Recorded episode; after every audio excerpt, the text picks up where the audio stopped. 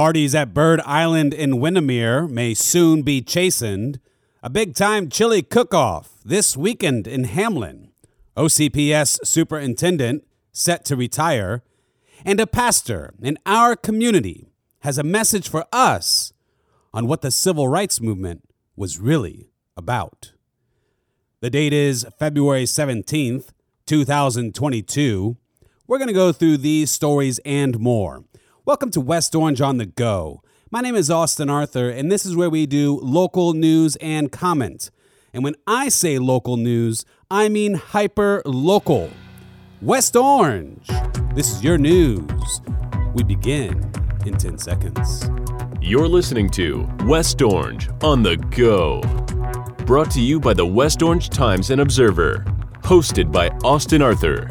West Orange on the Go. The Orange County Commission is scheduled to discuss a measure regarding the loud alcohol infused parties, illegal jet skis, and littering. The island, just off the shore of where Fernwood Park sits, was deeded to the Florida Audubon Society by Frank Chase and the Chase Company in 1958.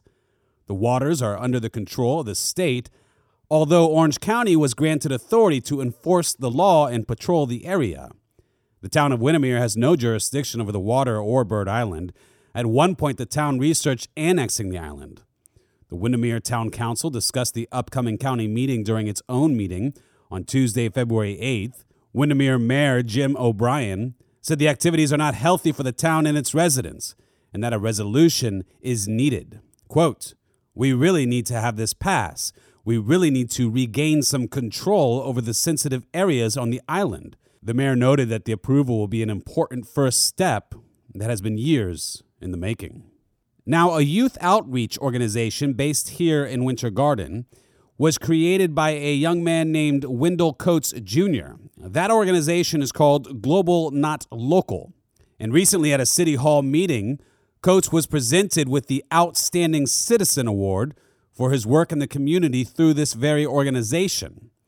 His basketball team attended the commission meeting to thank the city for its help and present Winter Garden with a special team jersey. Little did they know that Coates himself was going to be receiving an award. Now, Coates said that he is most thankful for District 3 Commissioner Mark Maciel, who helped him overcome a struggle with the clothing brand that he created, which was being banned in Orange County Public Schools. Now, apparently, the school system thought that it was some sort of gang related clothing brand. All the boys in the community started wearing these clothes and they just kind of banned it, not knowing about Coates and his organization. And it really was good, wholesome stuff. And Mark Maciel stepped in, our city commissioner. Well, he stepped in and talked to the county and got things squared away. And I encourage you to check this piece out and learn a little bit more about his great story. Now, the West Orange Chamber of Commerce took a step back in time as it hosted its 1970s inspired Big Orange Awards last Friday. Some of the award recipients included Joe Dunn of the Friends of Lake Apopka. Now, he received the George Bailey Award, and the West Orange Healthcare District received the Bert Roper Award. And finally, a very good friend of mine, State Farm agent Joe Barsh. Well, she received the Small Business of the Year Award. Now, that's just a few examples of all the wonderful awards that were presented at this uh, great event this last Friday. Now, for those of you who don't know, the West Orange Chamber of Commerce, they do great work in our community, all throughout West Orange, obviously, especially with regard to businesses. So if you own a local business, or heck, if you own a big business, if you own any kind of business in the West Orange area, now, just as a personal recommendation, you go talk to Stina. You go talk to Stina at the West Orange Chamber of Commerce. Now, when I first started out in business in Winter Garden, I had a, a big problem of mine I was dealing with, with the city actually. Turned out uh, Stina helped me to resolve the issue, and ever since, me and the city have been great friends, and Stina too. They really do do a great job helping people out. So I, I just encourage you to check them out. That's not an advertisement, but I just thought I'd say so. Now, this is an advertisement. You should go to orangeobserver.com to get all of your local headlines, to subscribe to the newspaper, to our e newspaper. You could subscribe to daily headlines. You could get to the Facebook link from there. I encourage you to do so because a lot of people don't realize that the West Orange Times and Observer, well, we've been around for 116 years. This is the paper of record for our community. So I encourage you to check it out. Check out the big red boxes around town, and you get yours for free. And with that being said, let me just mention to you that we have the chili cook off this weekend. Now, that's a, an, an advertisement that's in the paper. I bring it up because I was asked to be a judge of the chili. Now, personally, I don't, well, I love chili. My wife makes me ground turkey chili. I try to trim it down on the weekdays and then I eat what I want on the weekends. So she makes me ground turkey chili and it's uh, wonderful. But my wife looked at me and she said, You know, you're going to do this judging, but you got to realize, Austin, that they, some of these people make this chili really spicy. And my wife knows I don't care for spicy. So my response to her was, Well, I guess they won't receive my vote. it is more likely I may vote uh, for the non spicy options. Now, I don't know if I'm allowed to say that. Maybe I'm disqualified now, but uh, that's how I feel. So I figure it's a preference that I'm allowed to have, even as a judge of chili. So give me some good old chili any time of the week. But uh, if it's during the weekday, make it turkey and never make it spicy, at least not for me. All right, now that's that. That's happening in Hamlin this Saturday, 12 p.m. to 5 p.m. I hope to see you there. Let's dive into some education news while we're at it, and then we're going to go to the final page, okay? Now, you want to stick around for the final page. It's the story I'm going to read. I mean, I'm going to read almost the whole story, I think. We'll see. You know, I'm limited to time here. We, we try to keep it tight for you guys. We try to keep it around, you know, around 15 minutes for each uh, podcast. So we'll see what I do, but I, I, I really like this story and we're going to go through it. But before then, OCPS. After 10 years as the superintendent for Orange County Public Schools, Dr. Barbara Jenkins announced her retirement. Jenkins will open the next school year, but will retire in December. The school board discussed a tentative timeline for Jenkins' replacement, which began with a work session on Tuesday, February 15th. Now, I saw the Facebook page on this subject, and it seemed like feelings were a little bit uh, mixed on this subject in our community. You know, I'm talking about the West Orange Times and Observer Facebook page. Uh, they posted the story and we see the interactions. You know, some of the posts were kind of jubilant that she was retiring, but it is interesting to see what the people of West Orange think about these subjects. And you can chime in every day on our Facebook page. It's a great way to let us know how you feel about subjects. Okay? So, in other OCPS news, Horizon West families have until 4 p.m. tomorrow to submit their preferences for the name, mascot, and school colors for the new elementary school set to open in August in their community.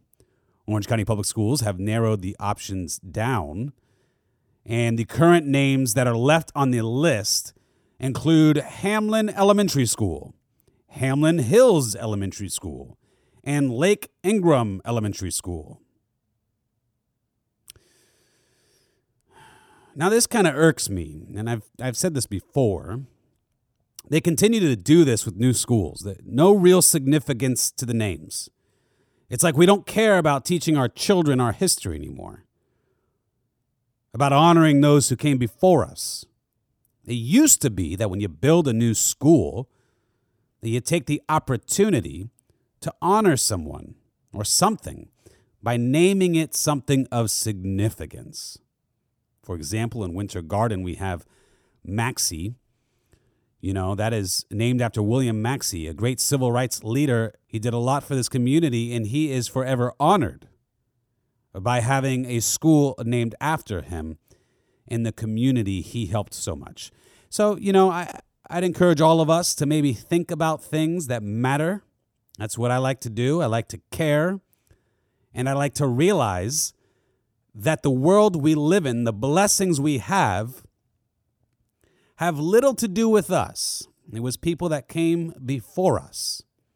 So let's work on teaching our children the positive influences that other people had who came before us. And naming a school something that matters is a great way to do it. So, that is my opinion on that subject. Let's go into the final page, and it's not unrelated. It's not unrelated. It's by the great Amy Quesenberry, and I do mean great. This is an excellent piece. It's about Anthony Hodge of East Winter Garden. Now she writes Anthony Hodge has felt the call many times. The call to ministry, the call to help residents in his childhood neighborhood of East Winter Garden, and now the call to honor the men and women who fought to give him the basic rights that weren't always available for people of color. Hodge is on a one man quest, what he calls a personal journey, to walk the same 54 mile route a large group of citizens walked this month 57 years ago. He is calling his solo journey Remembering Bloody Sunday, and so we walk. And he will walk alone along U.S. Route 80 from Selma, Alabama to the state capital of Montgomery. Now, this is the historic route taken in March 1965 by the Reverend Dr. Martin Luther King Jr. Hodge has studied black history and the civil rights movement, and he said he began to learn things about himself and about people. Quote In 1973, I was 12 and headed to high school. I left Maxey Elementary, an all black elementary school. I got off the bus, and there's a crowd of black people over here and a crowd of white people over here. And they come together, not to sing, but for a race riot. I was 12 years old.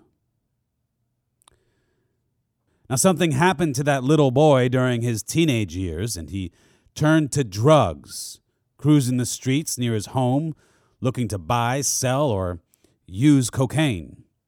From the ages of 17 to 41, Hodge was jailed 23 times and imprisoned five times. It was in a state prison 22 years ago that he allowed God and God's healing hand into his life.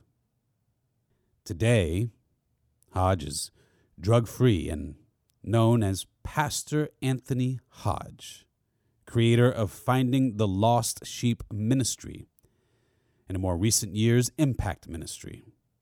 And on a personal note here, this man has done a lot for the youth in his community and for others he continues to do a lot. An amazing turnaround of life. The journey will be spread out over five days, and Hodge will go live on Facebook to update friends and family on his progress and to share specific landmarks along the way. When he reaches the capital, Hodge will recite, Our God is Marching On, one of many Dr. King's speeches that he has memorized. He says, quote, Only when we build that relationship with Jesus Christ are we able to see that truth, the truth about myself and how messed up I am. Because of His grace and His mercy, I'm here today. And he goes on, It's God reflecting on me.